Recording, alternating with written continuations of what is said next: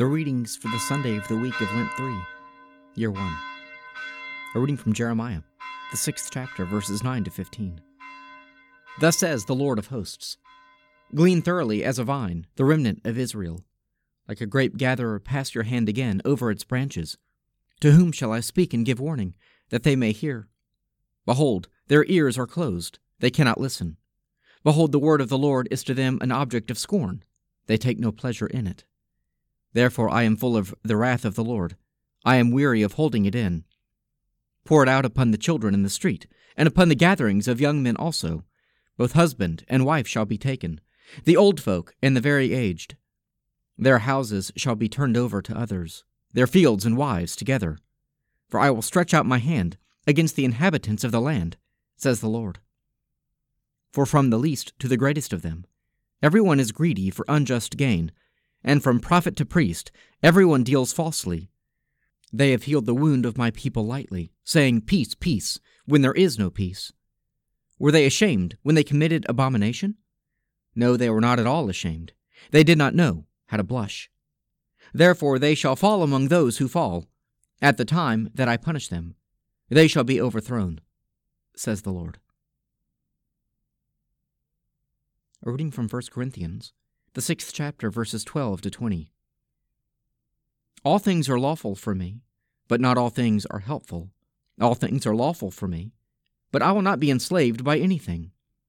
Food is meant for the stomach, and the stomach for food, and God will destroy both one and the other. The body is not meant for immorality, but for the Lord, and the Lord for the body. And God raised the Lord, and will also raise us up by his power. Do you not know that your bodies are members of Christ? Shall I therefore take the members of Christ and make them members of a prostitute? Never. Do you not know that he who joins himself to a prostitute becomes one body with her? For as it is written, the two shall become one flesh. But he who is united to the Lord becomes one spirit within him. Shun immorality. Every other sin which a man commits is outside the body, but the immoral man sins against his own body. Do you not know that your body is a temple of the Holy Spirit within you, which you have from God? You are not your own. You were bought with a price. So glorify God in your body. A reading from the Gospel of St. Mark, the 5th chapter, verses 1 to 20. They came to the other side of the sea, to the country of the Gerasenes. And when he had come out of the boat, there met him out of the tombs a man with an unclean spirit, who lived among the tombs. And no one could bind him any more, even with a chain, for he had often been bound with fetters and chains, but the chains he wrenched apart, and the fetters he broke in pieces. And no one had the strength to subdue him. Night and day among the tombs, and on the mountains he was always crying out, and bruising himself with stones. And when he saw Jesus from afar, he ran and worshipped him. And crying out with a loud voice, he said, what have you to do with me, Jesus, Son of the Most High God? I adjure you by God, do not torment me. For he had said to him, come out of the man, you unclean spirit. And Jesus asked him, what is your name? He replied, my name is Legion, for we are many. And he begged him eagerly not to send them out of the country. Now a great herd of swine was feeding there on the hillside. And they begged him, send us to the swine, let us enter them. So he gave them leave, and the unclean spirits came out and entered the swine. And the herd, numbering about 2,000, rushed down the steep bank into the sea, and were drowned in the sea. The herdsmen fled, and told it in the city and in the country. And people came to see what it was that had happened. And they came to Jesus, and saw the demoniac sitting there, clothed and in his right mind, the man who had had the legion. And they were afraid. And those who had seen it told what had happened to the demoniac and to the swine. And they began to beg Jesus to depart from their neighborhood. And as he was getting into the boat, the man who had been possessed with demons begged him that he might be with him. But he refused and said to him, go home to your friends and tell them how much the Lord has done for you and how he has had mercy on you. And he went away and began to proclaim in the Decapolis how much Jesus had done for him. And all men marveled.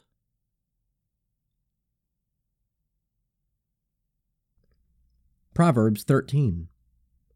A wise son hears his father's instruction, but a scoffer does not listen to rebuke. From the fruit of his mouth a good man eats good, but the desire of the treacherous is for violence. He who guards his mouth preserves his life. He who opens wide his lips comes to ruin.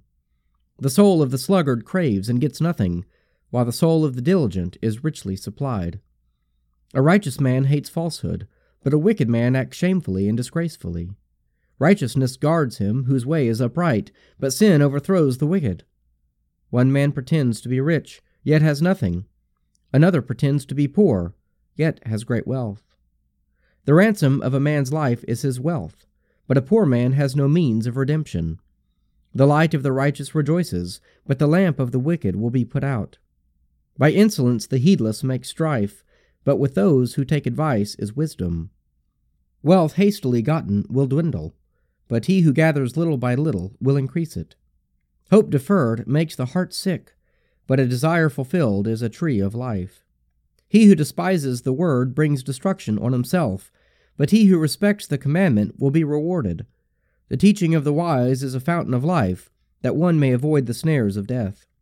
Good sense wins favor, but the way of the faithless is their ruin.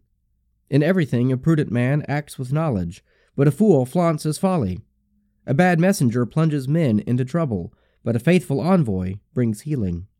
Poverty and disgrace come to him who ignores instruction, but he who heeds reproof is honored. A desire fulfilled is sweet to the soul, but to turn away from evil is an abomination to fools. He who walks with wise men becomes wise, but the companion of fools will suffer harm. Misfortune pursues sinners, but prosperity rewards the righteous. A good man leaves an inheritance to his children's children, but the sinner's wealth is laid up for the righteous. The fallow ground of the poor yields much food, but it is swept away through injustice. He who spares the rod hates his son, but he who loves him is diligent to discipline him. The righteous has enough to satisfy his appetite, but the belly of the wicked suffers want. Let us pray. Our Father, who art in heaven, hallowed be thy name. Thy kingdom come, thy will be done on earth as it is in heaven. Give us this day our daily bread, and forgive us our trespasses, as we forgive those who trespass against us. And lead us not into temptation, but deliver us from evil. For thine is the kingdom, and the power, and the glory, forever and ever. Amen.